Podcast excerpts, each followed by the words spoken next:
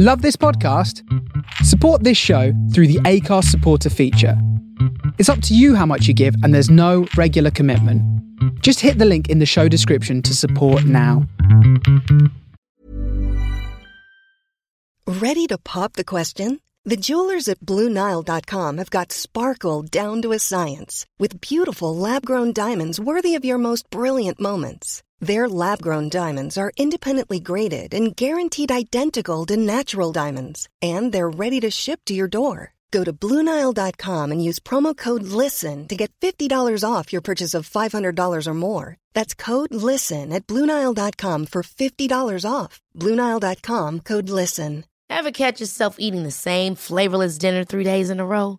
Dreaming of something better? Well, HelloFresh is your guilt free dream come true, baby. It's me, Keke Palmer. Let's wake up those taste buds with hot, juicy pecan crusted chicken or garlic butter shrimp scampi. Mm. Hello Fresh. Stop dreaming of all the delicious possibilities and dig in at HelloFresh.com. Let's get this dinner party started.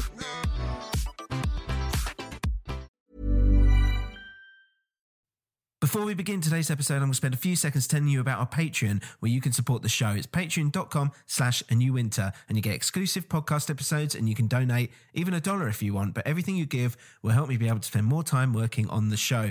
Patreon.com slash a new winter. If you don't have the money and want to help, then great. Please rate and review the podcast because that really does make a huge difference. Thank you.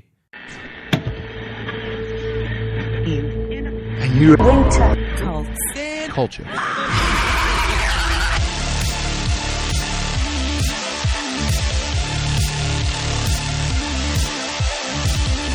Hello, everybody, and welcome to a new Winter Cults and Culture. And I hope you've enjoyed the 2010s. And in celebration of the fact that we've entered a new decade, I'm going to be going through my top games and top films of the 2010s and the reasoning behind them. And the thing is, I'm going to be talking about the music and the albums of the 2010s, but that's with Dan. I'm going to do that as a whole separate thing. So this is going to be just me talking about the top films and the top games. Right, so first up, we're going to be talking about the top 10 films of the decade. Now, this is obviously very personal to me, and there are actually probably a lot of films that I missed out that I've watched and thought and would think, oh yeah, wow, that was more, I enjoyed that more than blah, blah, blah. So I'm interested to hear what your top 10s are. So remember, you can email me at newwinterpodcast at gmail.com, Instagram, Twitter at newwinter. Tell me what your top 10 films are and tell me if I'm wrong. Uh, tell me if I'm right, hopefully. But um, yeah, it'd be interesting what you guys think. So, uh, number 10 is The Raid.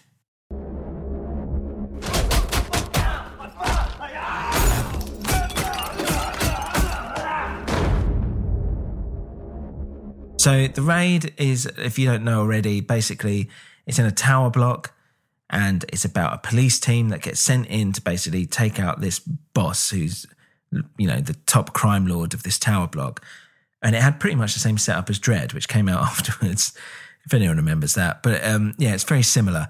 And it was, and still is probably the best action film I'd seen, well, maybe ever, but in a while. And this was before like the John Wicks and stuff. And I do enjoy the John Wick trilogy, but for me, there's something that feels brutally raw and very authentic about the raid and its fighting and the fact that it is relentless. And I know, like, but you know, people love John Wick, and I get it, and that is relentless. But with this, I really like the way it was one location, very simple, like just get like literally just make the way to the top of your building. But it has the most amazing choreographed fight scenes like ever. Some of the best I've I've seen since like watching old school like Hong Kong um, movies back in the day with like Sonny Chow, whatever his name is. Um, and yeah, so if you haven't seen it, you really need to. And people might say Raid 2 Redemption, I think it was called, or Raid 2 basically, is a lot better. And I would say that there is a purity to the Raid that Raid 2 doesn't have. Raid 2 is obviously bigger in scope. It takes place across the city. It's got like car chases and stuff. And I love, uh, to be honest, as I'm talking about it, I'm thinking, you know, when I finish this, I'm going to go watch it again. And I, I might even do an episode on it. Um, but First Raid for me was the, better one and it just it felt better and i think because it had that shock value of being like i didn't expect it to be this good that really added to it so which raid 2 obviously being a sequel doesn't have Um, so maybe in a sense, it's a better film in a classical sense of the term. But for me personally, this was the best of the two, and it made number 10 of the list. So let's go into number nine. Number nine, uh, for anyone who's been listening to the episodes recently, might not be a surprise to you, but it's The Wailing. 놈은 그냥 미끼를 던져본 것이고 자네 딸내미는 그곳을 확 물어본 것이요. 내 눈깔을 직접 봐야 쓰겠다.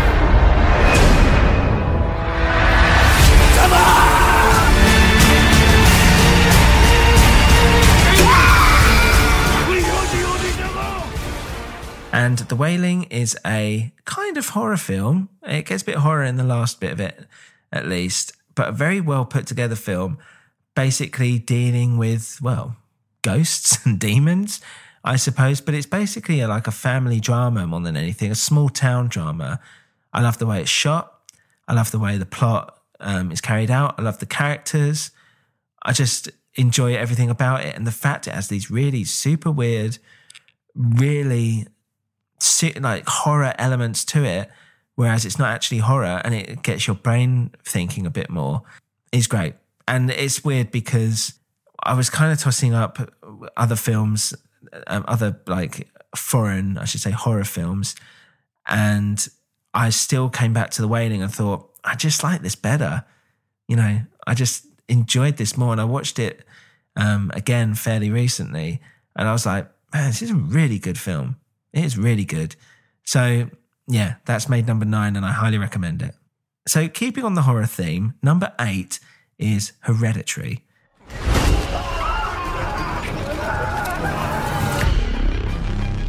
Mom? I don't like this. Dad, I don't like this. What's happening? Peter!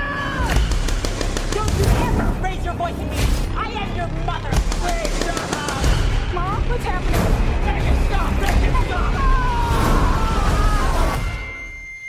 I just don't want to put any more stress on my family.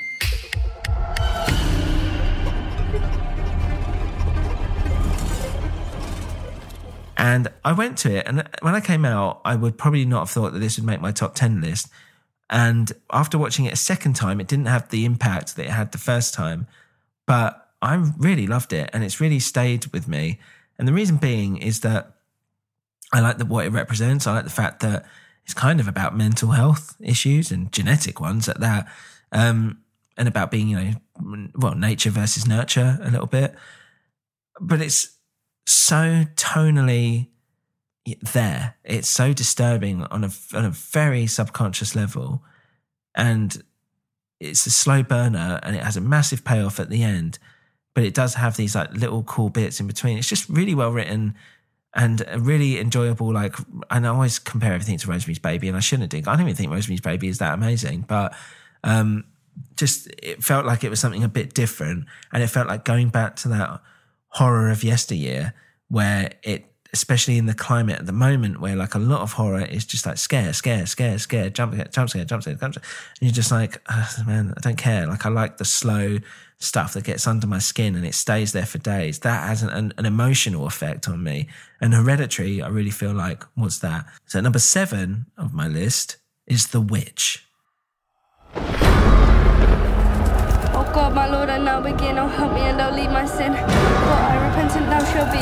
From evil I will turn to thee. None ever shall destroy my faith. For I repentant thou shalt be. Oh God, my Lord, I now begin. Oh, help me and don't leave my sin. For I repentant thou shalt be. From evil I will turn to thee. Let's leave the Lord. So why The Witch? It again, much like Hereditary, very slow film. And I went to see this on the cinema. And the fact that it does a very strange thing where it actually starts at the climax, if that makes sense, and then slowly does build over time, but it opens out in the first like 10 minutes or whatever with the most disturbing stuff for the whole movie, I would say. And the fact that it's just, it makes you very much aware of this horror that's out there. And then the rest of it is kind of dealing with it essentially. um, with the threat that you know, you know what this thing is capable of, and it's also about like a young woman's coming of age and it deals with like religion and all this stuff. I think the fact that it's it was clearly well researched and I would love to actually do an episode on it and I should do really. I liked the fact that it was like old year language and it's in one small location that I like stuff that's like in forests. the threat of a forest and of trees and of like you know that border between nature and civilization and how like one can fear the other in different ways um it's just really amazingly paced really well shot and just every little bit of it was just a surprise to me and i thoroughly enjoyed it and again people probably wouldn't even think this was that great or one of the best films of the decade but again it was one of those things that had like a massive impression on me. And the same when Hereditary came around. And, and I mean, it's just indicative of how A24, who I believe did both as a studio, are really like knocking things out of the park at the moment by just being quality, just making quality films that do different, you know, and that's great. And that's, we need more of that. And they don't have to be horror. It's just that, you know, horror is a very, is a particular, um, as a particular genre it can affect you in different ways. And people would say that things like, oh, I don't know, I can't think of anything on top of my head, like different things that are quite cheesy horror or like just gore fests or things like that. It's like, that's like horrific, but sheer horror is uh, different. And that's kind of what The Witch does. And I really recommend it, like all these films. So that comes to number six on my list, which is Good Time. Next. You're incredible. Do you understand? Yeah. I'm serious. You think I could have done that without you standing next to me being strong? Are you feeling this? Are you feeling the cause I'm feeling right now? Yeah, I'm cold. You cold? Yeah. Let's get to Virginia, man. Just keep your head now. Turn around. He's all right. We didn't do Whoa, whoa, whoa! Get back here! Turn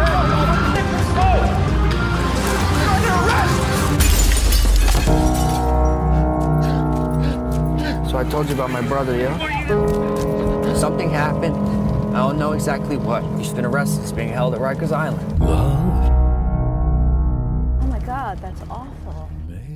Who would have thought 10 years ago that I would be saying that Robert Pattinson is probably one of the most exciting actors around? And I'm super glad that he's going to be the new Batman. Um, and has anyone seen the set pics, by the way? Because it's interesting. So, yeah, you should have a look at that. Um, Batman's got a motorbike. Ugh, well, Bruce Wayne, whatever. So, um, yeah, good time. It's about Robert Pattinson, who has a brother and it takes place over the course of a kind of like well an evening but like kind of like a late afternoon slash early morning the next day. And it is a panic attack basically for two hours. It stumbles from one scene to another. Robert pattinson is just trying to like help his brother out and all this stuff keeps happening and you know there's just a panic to everything to every scene every moment. And by the end, you feel exhausted. And I can't say that with any other film. And there's not, it's not like action packed in a sense of like it's guns and it's like blah, blah, blah, and all this stuff and things are blowing up. It's not that at all. It's just that you, this guy is just trying to like do what he can and everything is going wrong. And there's just some bits in it. I watched it um, for the third time uh, with my mum randomly the other day. And um, yeah, and I was watching it again, and there was one like pretty massive plot point about halfway through. I was like, I completely forgot. I completely forgot this happened, and I was just as shocked as I was the first time I saw it. And that's because I'm just you're constantly in the moment with that film. You're not thinking about what's coming or what's just happened. It's just like there, there, there, bang, bang, bang, and um, yeah, they've got a new one out. Uh, the brothers who made it, and it's called Uncut Gems. I think with uh, Adam Sandler. I don't know if it's out, if it's coming out. It's getting a lot of praise at the moment. And it makes me think, yeah, these are filmmakers um, to look out for because Good Time kind of it passed a lot of people by, and it really shouldn't have because it is expert filmmaking, and I have never watched a film like that and felt that way. Um, and to be honest, like there's part of me which is like, uh, I really want to put it higher up the list. And I'm even looking at the list, I'm like quibbling, going, I want to put it higher, Like I could make it number one, and I wouldn't, you know, I wouldn't think twice about it. I'd I'd be happy with that. That's how much I think of Good Time, but um, it still feels quite a, a small film, and that's fine. Not that small films can't be number one, obviously, uh, but there's an element where I think um, the other ones engaged me more emotionally. Maybe this do this did because even though this does have a story, there is a story. The it feels like it's like an adrenaline rush. Like it feels like um, it's it's not kind of making time for me to reflect on stuff, which is fine, and that's the, how the film's supposed to be. But it hasn't given me anything really to think about for that much longer. It didn't have that much of an impact, let's say, until whilst I was actually watching it. Long lasting effect, let's just put it that way. Um, so, yeah, if you haven't seen it, my God, go and watch it because it is great. And that is number six, Good Time. Which brings me on to number five, which is The Master. What do you do? I am a writer, a doctor, a nuclear physicist, a theoretical philosopher. But above all, I am a man, just like you. He's been writing all night. You seem to inspire something in him. What we will do now will urge you toward existence within a group, society, or family. Good science, by definition, allows for more than one opinion. Otherwise, you merely have the will of one man, which is the basis of cult. And this is where we are at. To have to explain ourselves. For what? The only way to defend ourselves is to attack. You know, you should wake up, Val. Your father's speaking. You might learn something. He's making all this up as he goes along. You don't see that? I wonder how he got here and what he's after. Is it really all so easy that he just. So, as I was going through films that were released in the last decade, I kept coming back to The Master and being like, it's an incredible film, but is it one of my films of the decade? And then the more I thought about it, the, the more I realized that it is. and it sounds stupid, but like everything about it, I love. So there's one scene in particular with Joaquin Phoenix and Philip Seymour Hoffman where I'm just like, this is amazing. It's when he's doing the interview with him and they're talking about, um, you know, it's like, who are you, whatever. And he keeps asking him more intently, more intently. And Joaquin Phoenix is crying and it's filmed super close up. It's so emotional. And it was like, I was at the edge of my seat. Um, and yeah, really emotional throughout the whole thing as well, um, throughout this scene. And as a film, it's weird because it's, in a sense, it's about Joaquin Phoenix. It's also about Philip Seymour Hoffman's character, um, the way it deals with religion and cults, and the way where it's set, when it's set, and you know the idea that really it's just about this poor guy who's just lost in life, and we all feel a bit like that sometimes. And the way that everything is shot, the way that it develops, um, the way that it takes, you know, I have a real affinity with like a underdog, like a small guy essentially who's maybe not that bright, doesn't fit in. He's just trying to do his best to make his way, but everything he does is wrong. And then he finds this kind of calling. He finds someone who might, you know, be able to help him. In this case, is this like religious leader, um, who he thinks is his friend, but he's not. He's not his friend. Like he's just using him the same as everyone else. And just that whole dynamic and their relationship is really good. It's really great. And yeah, and it was tough because like like when I think of a similar thing, um, First Man, which people might not have thought was, you know, people liked it, but I was actually quibbling whether it should make this list as well. And the main reason is because it all builds up to this emotional punch at the end, which is in a similar vein um, to the one in this one, in a sense of it suddenly becomes everything just becomes really personal to this one person. And it's the same at the end of First Man, where you know he's looking um, uh, into space basically, and he's got, and he's having this moment. And God, that just I'm obsessed with space anyway, but it gave me such a kick um, in the bollocks basically of emotion that uh, yeah, it really like haunted me to this to this day. But the thing is, as much as First Man is great, and I loved every aspect of it, and I loved all the space stuff, I thought it was brilliant. Um, there was just that part of me that was like the master as a film is just expertly crafted in a in a very auteur kind of way. Not that First Man wasn't, because it was, but it was the telling of events and one man's life through it. Because really, it's about him. And I'm going on to First Man now, even though it's not actually on the list. First Man is really about a man grieving over the death of his daughter. That's what it is. It's not about landing on the moon. It's not about Neil Armstrong and you know all the Apollo 11 stuff.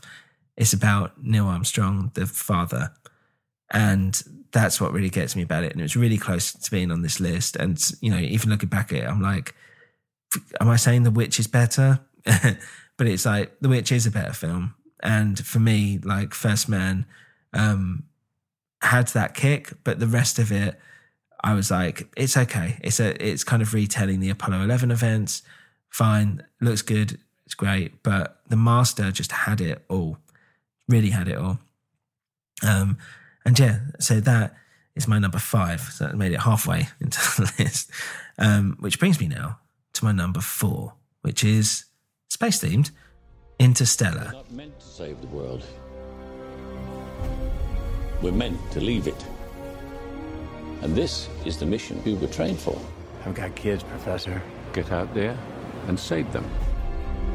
You have no idea when you're coming back. I'm coming back.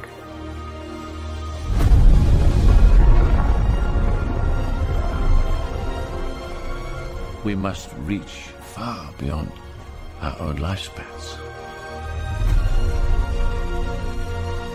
We must think not as individuals, but as a species. We must confront the People might think I'm insane for choosing Interstellar because a lot of people hated it. There's reasons why I love it. One is that it deals with a lot of the space stuff that I'm interested in. And especially when it comes to space and time and gravity and things like that, I'm obsessed with it. I love astrophysics and I wish I was intelligent enough to really grasp it properly rather than just kind of listening to facts and hearing about how things work and being like, I kind of semi understand it and that sounds cool. But Interstellar plays on a lot of that and puts it in a very entertaining um, framework as essentially it's like one man being a dad and like the idea of duty over family and uh, you know how he his relationship with his daughter. And sometimes so there are things which didn't work which is why it's not higher on the list even though it's at number four. Um, but i mean it looks great. Christopher nolan is like the most amazing director of our generation probably one of them at least. And everything that he does in this film feels right. And all right, it's a bit slow getting off. I get that. I don't mind it. That whole thing about love being something that permeates everything, I know is super cheesy and people had a real problem with it. But I like the idea that the things that make us human, things that are like emotions, are something that makes us special in the universe and are things that have you can't they're not tangible. They're not something that science can quantify um, or qualify. And the idea that that is something, basically, what she's trying to say really is it's something almost magical that can permeate through space and time is, I know, sounds ridiculous and stupid on the sense of it, but I love the kind of the magical nature of it. This this idea that you know love transcends all kind of thing um, in a science based film. And okay, maybe it's a bit heavy handed, maybe it's a bit stupid. And at the time, I thought it was very stupid and cheesy. And maybe it's the delivery via Anne Hathaway, not taking anything against her, but don't know. Maybe the fact she was crying a bit, being a bit too much, but I don't know. I had no idea. I, I, just understand that's usually people's gripe when I say that how much I love this film. It's their first thing they go to is that is that little bit about love. But I liked it, and maybe that's the idealist in me kind of setting in. But everything around it was great, and I loved how epic it felt. And afterwards, I always, whenever I finish, I'm just like, I really feel like I've been on a journey, and that's when like a space odyssey, um, literally in the film, and but I didn't actually mean it like that. That's where it really works is when you come back and you feel like man, I went somewhere and I really wasn't expecting that. And that's what I love about Interstellar. Absolutely love it. Um, but yeah, there are a few character beats, there are a few story beats that don't sit 100% right with me. And I know it really, um, a lot of people really hated it. Stuff like Matt Damon suddenly appearing in the middle, and it's like, oh, it's Matt Damon, especially since he'd just done whatever it was, the um, one where he's stuck on Mars. I can't remember if that was before or after this. I think it was after this, actually, The Martian. Um, yeah, you know, and that kind of threw me out a little bit, but fine. Um, the IMAX scene stuff was good. I just, I loved it. So anything Christopher Nolan does to a degree, basically, I think, well, I think Following was the only one where I was like, you know, his first film where I was a bit like, this isn't so great. but then it was his first film that he filmed over like five years or something on the odd weekend. So yeah, Interstellar made it to number four of the list. That takes us to number three, which might be a surprise for everyone, but it is. And the bronze medal goes to Mad Max. I want them back! They're my property! Oh, what a day! What a lovely day! Want to get through this? Let's go!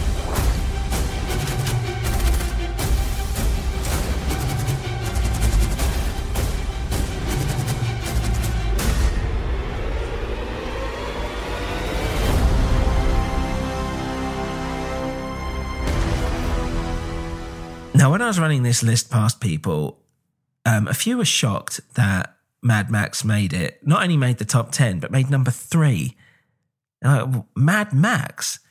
And, you know, some people um, might say that, that I, all that stuff I was saying about Good Time could be applied to Mad Max, which is true. But for me personally, I bloody loved Mad Max. I loved it. Every single second of it. I think there's part of me that was because it felt like a B movie from old um, with a bigger budget and that we just don't see that anymore. We don't see it. Whereas it's simple as like, you know, I think of like Death Race or something like that. It's just the first thing that came to my head. Oh, Mad Max. But like, you know, you're trying to get from A to B and that's it. And all this stuff is happening and it's insane. And I loved like the way it was shot. I loved the world that was created around it. Loved the characters. Um, and it was just a thrill ride from beginning to end. And it made me think back to like when I was a kid and even stupid stuff like, I know, Flash Gordon or whatever. Um, it's a stupid movie, but I loved the Flash Gordon world. I, you know, and for me, this was this was part of it. It just felt like it had that sci-fi gritty edge, and it was just something really simple that they did something amazing with, and it didn't stop.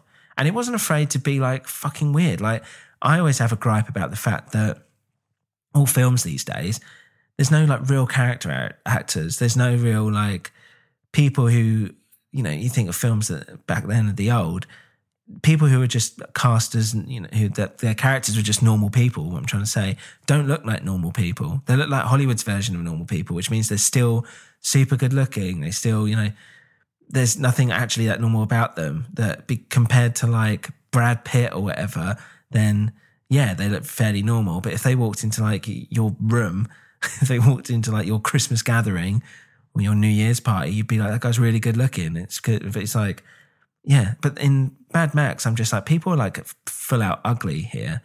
And they they look interesting. And that's one of the things that a lot of films have that a lot of films these days don't do um, is that you know the people just don't look interesting. They just don't look real. And there's like this kind of like sheen, American dream sheen put on everything for the most part. Um, where I'm just like, none of this, like these guys don't look like the, the kind of people that would live or work here or whatever.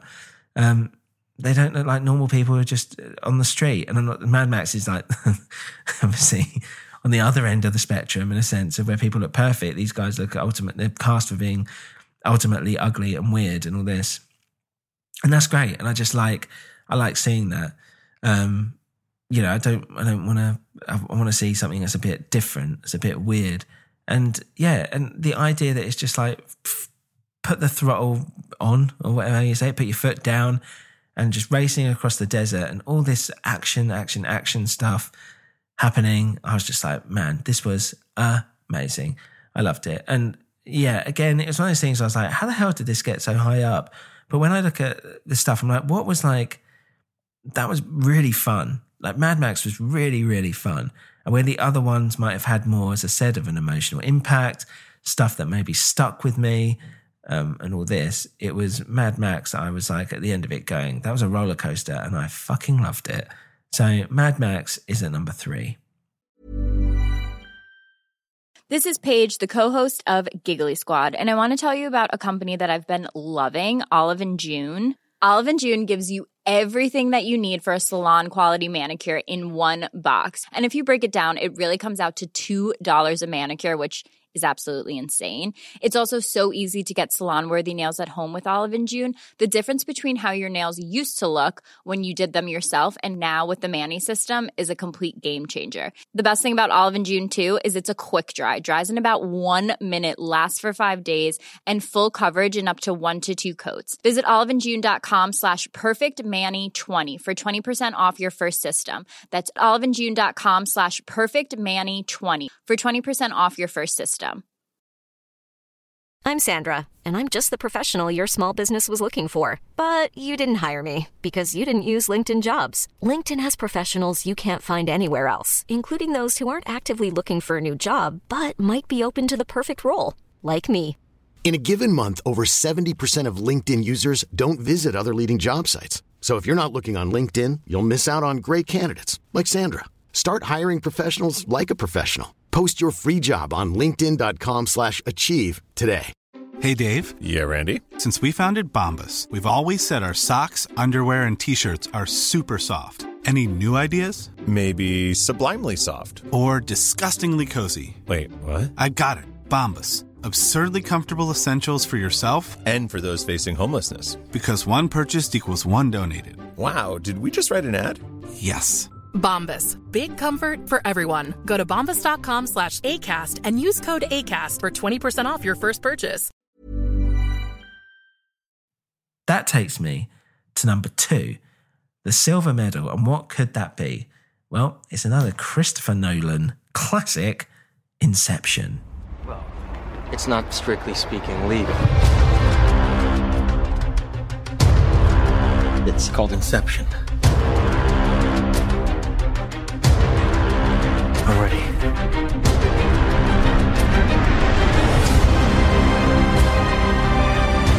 I think I found a way home. And this last job, that's how I get there.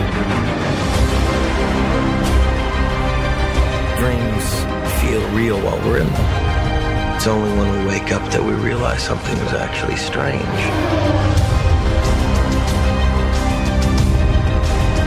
Was your responsibility. We're not prepared for this.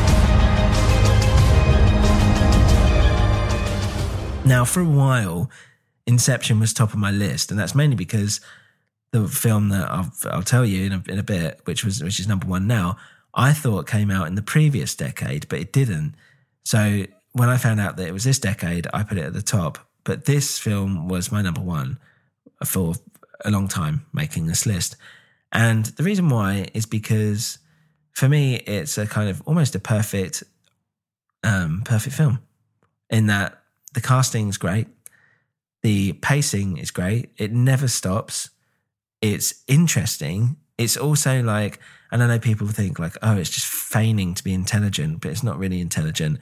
That's fine by me. If it's trying to get my brain trying to figure things out, great. If it's like it gets to the end and it's like, it doesn't make sense. I don't really mind because I enjoy the journey that it took to get there. I like the idea that they play within dreams, within dreams, within dreams. That, and not only that, that's and this is what like a lot of films do that I always find which is good and clever is that sometimes they take a con- conceit like you know oh you're able to go into dreams. Right. That's where some writers may stop. It's people going into dreams like um, not, not like Nightmare on Elm Street but in a sense of like it's a heist movie and they're going to their dreams to get it. Okay cool. Some writers stop there but with things like this, and I think Jonathan Nolan, Chris Nolan wrote it together. Maybe I don't have that fact in front of me, but um, him and his brother. Um, with this, they're like, well, in in this thing that we've built, let's take that to the extreme. Why can't you do dreams within dreams? Like, if we're saying the dreams are a kind of reality, then surely that would work in that, right? Then how far does that go? Push it, push it, push it. And that's what great films and great writing always does. It doesn't just stop and like think, oh, that's cool. You know, uh, when people go, and that's and this is the thing, like especially when you meet amateur writers, which I am myself. But um, I- you know, some of the jobs I've done, I've had to, you know, I, I think there are different levels of amateur writers, and I'm not quite right at the bottom, maybe. But um, yeah, and you get to a lot of people listen to you into be like you are at the bottom, but you get to um, you, you listen to some people and they've got an idea, right? And all you need is an idea, and they tell you that idea, and you're like, okay, yeah, that's cool. So where does it go from there? They're like, well, then, you know, that's it's just it's it. It's the great idea, and it's like, yeah, and that's why you know anyone, not anyone could think it. Maybe you're the only person that's thought it, but great, you've got the idea, develop it. Where does it go? And that's what writing exercises do. So if you see loads of stuff where it's like, you know, method actors maybe do, they don't just like get given a, okay, you're the uh, shopkeeper whose son is in jail. Oh, right, cool. Great, great, great. I'll say a few lines. What a lot of these actors and writers may do is like, well, where, how did they grow up? What would you do? And they write them into like situations. So like, what would happen if um, like a I know, a bomb went off next door? Or, you know, what would happen if someone maybe went into the shop with a gun? How would this person react? What would you do? And you kind of flesh it out and you maybe take things to, to the extremes just to see how things work and you bend and break the rules a little bit. And that's what Inception does with the idea of its people going into people's dreams. And for some people, that's too much, and that's fair enough. Um, but I thought visually it was great. I thought, Jesus, like some of those shots are just, wow, incredible. The fact that it mixes up so many genres and does it so well um, in the sense of, uh, you know, sci fi, action, thriller, heist, um, all this stuff. And, you know, especially towards the end where it's like James Bond movie mixed with um, like a 70s car chase mixed with, you know, whatever and all this stuff. And it's all happening at the same time. It's great. And I think that's one of the things is that maybe people don't um, maybe think about as much is the editing, and especially during those end sequences. Um, it's really cool to, to keep you reminded about where everything is at any t- one time. And uh, you know, maybe some people found it confusing. I I was keeping up with it. I thought um, so. It was actually you know I I thoroughly enjoyed it, and I thought it was something that was completely different. And I do understand when people say uh, Inception is a um, two-hour setup for a half-hour payoff. Yeah, it's kind of true, isn't it? Um, and there is just so much explanation given that um, yeah, I can see why people put off with it. But I loved it. I loved it, and I I think that it just it blew my mind a little bit, It- and it felt truly original, and especially like well now as well, but especially back then when it was like. I, you know, you felt like there was nothing out there that was just its own thing, and that's what Christopher Nolan is. You know, obviously he's done the Batman trilogy, but in, I like the way that he's trying to do something different with each film. He does, you know, he's done space, war. He's about to do some, and well, strangely enough, another like sci-fi crime thing, whatever that is. Yeah, Inception, which was its own thing entirely. Um, so you know, just trying trying different things. You know, Insomnia. What was that? That was like a serial killer kind of you know cop drama, wasn't it? Um, so yeah, highly, highly, highly recommend Inception. Everyone's probably seen it. Um, if you hate it, fair enough, but I loved it, and that's made number two on my list, which brings me to the number one. And what could it be? It's Drive. If I drive for you, you give me a time and a place. I give you a five minute window. Anything happens in that five minutes, and I'm yours, no matter what. I don't sit in while you're running it down. I don't carry a gun. I drive. So you just moved to LA? No, I've been here for a while. What do you do? I drive for movies. Is that dangerous? It's only part time. You put this kid behind the wheel. There's nothing he can't do. Kid, I want you to meet Mr. Bernie Rose. My hands are a little dirty. So am I. Drive is by far my perfect film. it is incredible in so many ways. And not only is it, it's my perfect film because there's just all the elements I love are all put in one package. So you've got, well, firstly, the music and that drive soundtrack is amazing. And it was very much, it was, I was just starting to listen to that kind of synthwave stuff and I was starting to get into it. And I hadn't really put my finger on what the exact things I wanted to listen to were.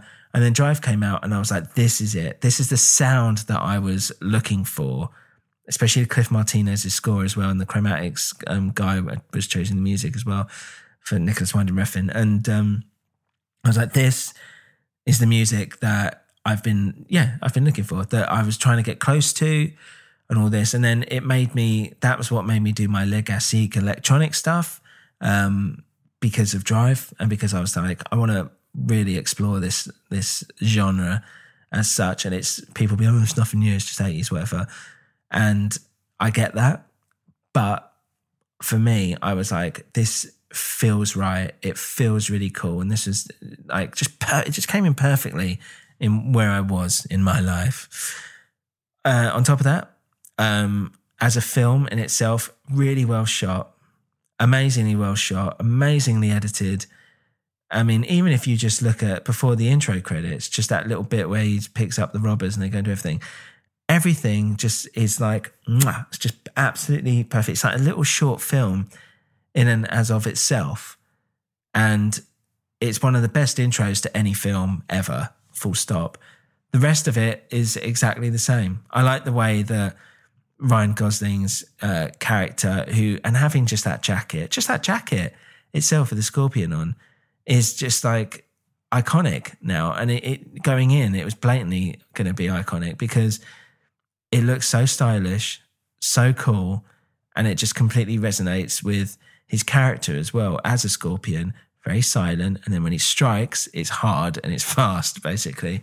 And it's dangerous. And there's also there's a there's the messaging of what it means. I think it's like fertility or whatever and all this stuff. I can't remember, but the imagery of the scorpion is great. The fact that it you know adorns a lot of the covers of everything, um, in terms of like sorry the like CD covers or whatever, or the posters. Uh, a reason for it. It's and that's what I'm saying. Is it just looks cool? Ryan Gosling looks cool. The fact that his they were cutting out loads of his dialogue and they made him like a very silent protagonist.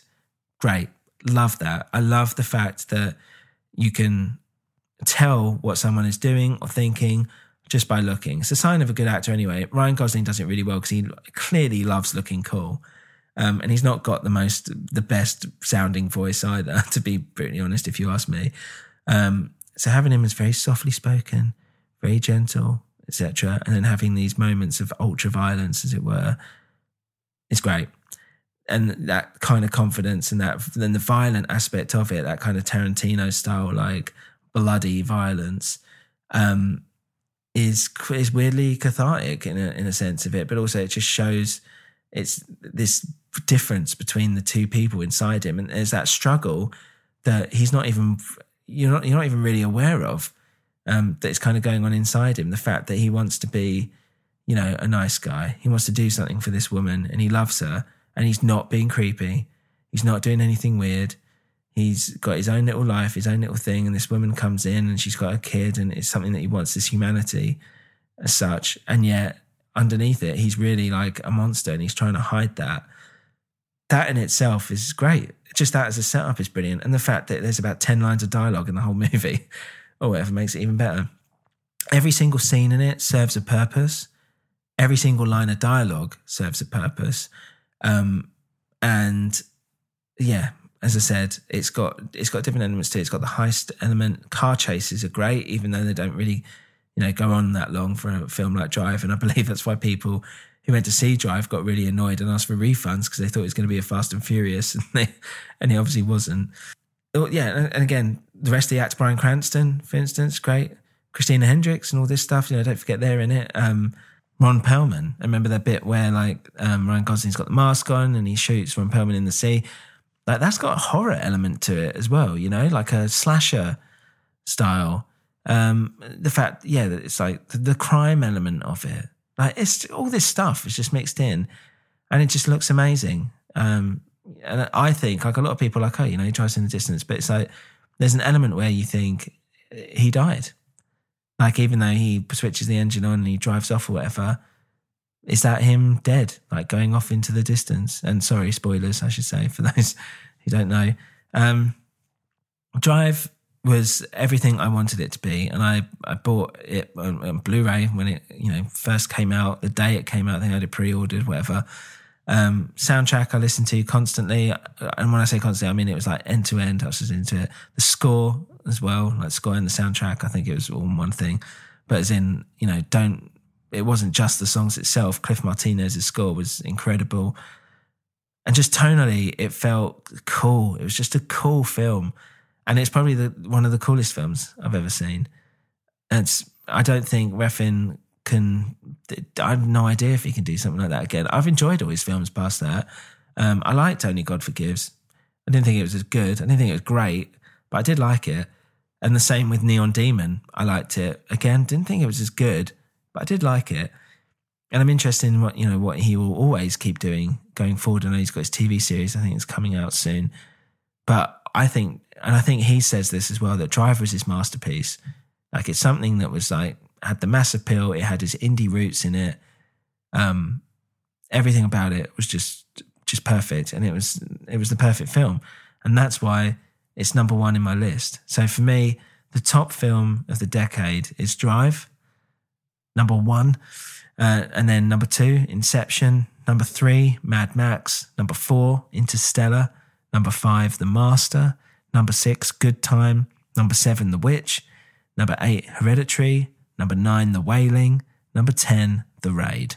And there we go. Top 10 of the decade. Feel free to tell me why I'm wrong. and you can do Instagram and Uwinter, Twitter and Uwinter, email and you enter Podcast at gmail.com. So I should really give out some honorable mentions, by the way, for films of the decade. Dunkirk, I really enjoyed as well. Again, I just don't think it's as strong as Nolan's other films. The first It, I thought was pretty good. I was quibbling over whether it should make the list, but I really feel like the horror films like Witch and Hereditary and Wailing were better. Um, Parasite as well. And I watched that recently. I know um, I told you guys about it. I was quibbling over that as well, but again, I just thought for me, it's just not as strong as the other. You can say, how, how can the Raid, but how can Mad Max be better than Parasite? Again, I just enjoyed Mad Max a lot more. And yeah, sorry about that. And the same with The Raid as well. Like Parasite was a really good film and really great messages, some good shots. Didn't make top 10 for me. I'm really sorry. Um, other ones, one that came on, that one that was on the list and then came off um, as I started thinking about it more was Nocturnal Animals. Uh, and people might be like, well, why Nocturnal Animals? Um, it was like harsh. and, and towards the end, like that final shot as well, it, it really stuck with me, the whole thing. Um, and it was really well told. And just, you know, all the stuff that was happening in the book that they, you know, um, dramatized was tough, really tough for me to watch. And it really worked really well. Um, and I thought it was brilliant. And I thought the meaning behind it was great. Like, because throughout the whole thing, I was just like, don't really get where this is going. And then when it ended, I was just like, man. And it all just clicked into place. And I was like, fuck, I get it. And um, yeah, and I just realized that it was, and you know, when that clicks for you, I don't want to spoil it because I don't know if everyone's seen it. Um, or if not, just contact me and I'll kind of talk to you about it, or maybe I'll do an episode on it. I don't know. Um, yeah, really, really, really was good. And the lobster, I don't know if I said that, can't remember. Um, another great one, um, but I can't pronounce the guy's name, the great guy's name, but he did Dogtooth as well, which I was just talking about. Us, really liked Us. Top 10, yeah, I liked the other horror stuff a lot better. People be like, Joker, why isn't Joker up there? I thought Joker was good. I didn't think it was great. Sorry. Um, it follows, same thing. Really great horror. I just think the other guys did it better. I'm sorry to say that. Um, and then I was thinking, oh, know, what else? What else might might make it? Kill List, really good British horror film, and it was for me. It was kind of like, what did I like better, The Witch or Kill List? and I really loved Kill List when it came out, and it had quite a uh, for people you know that listened to the New Winter audio drama.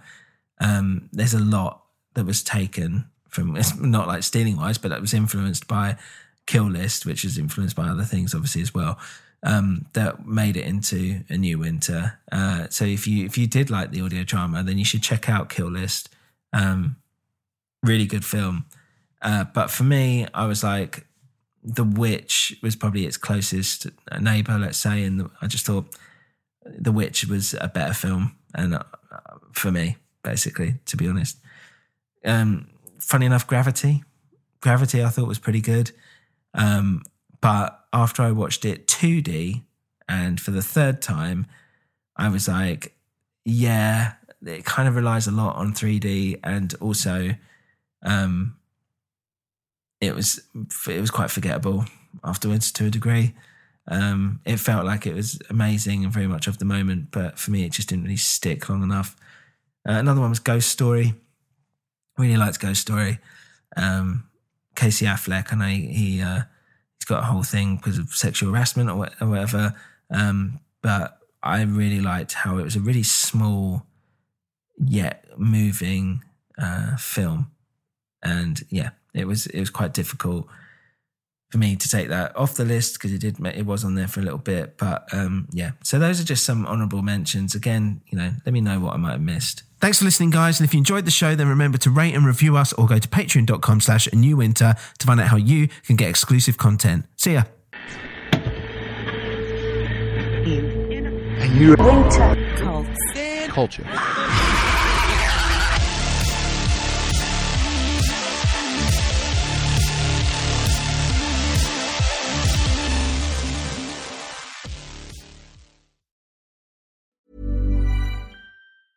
Hey, it's Danny Pellegrino from Everything Iconic.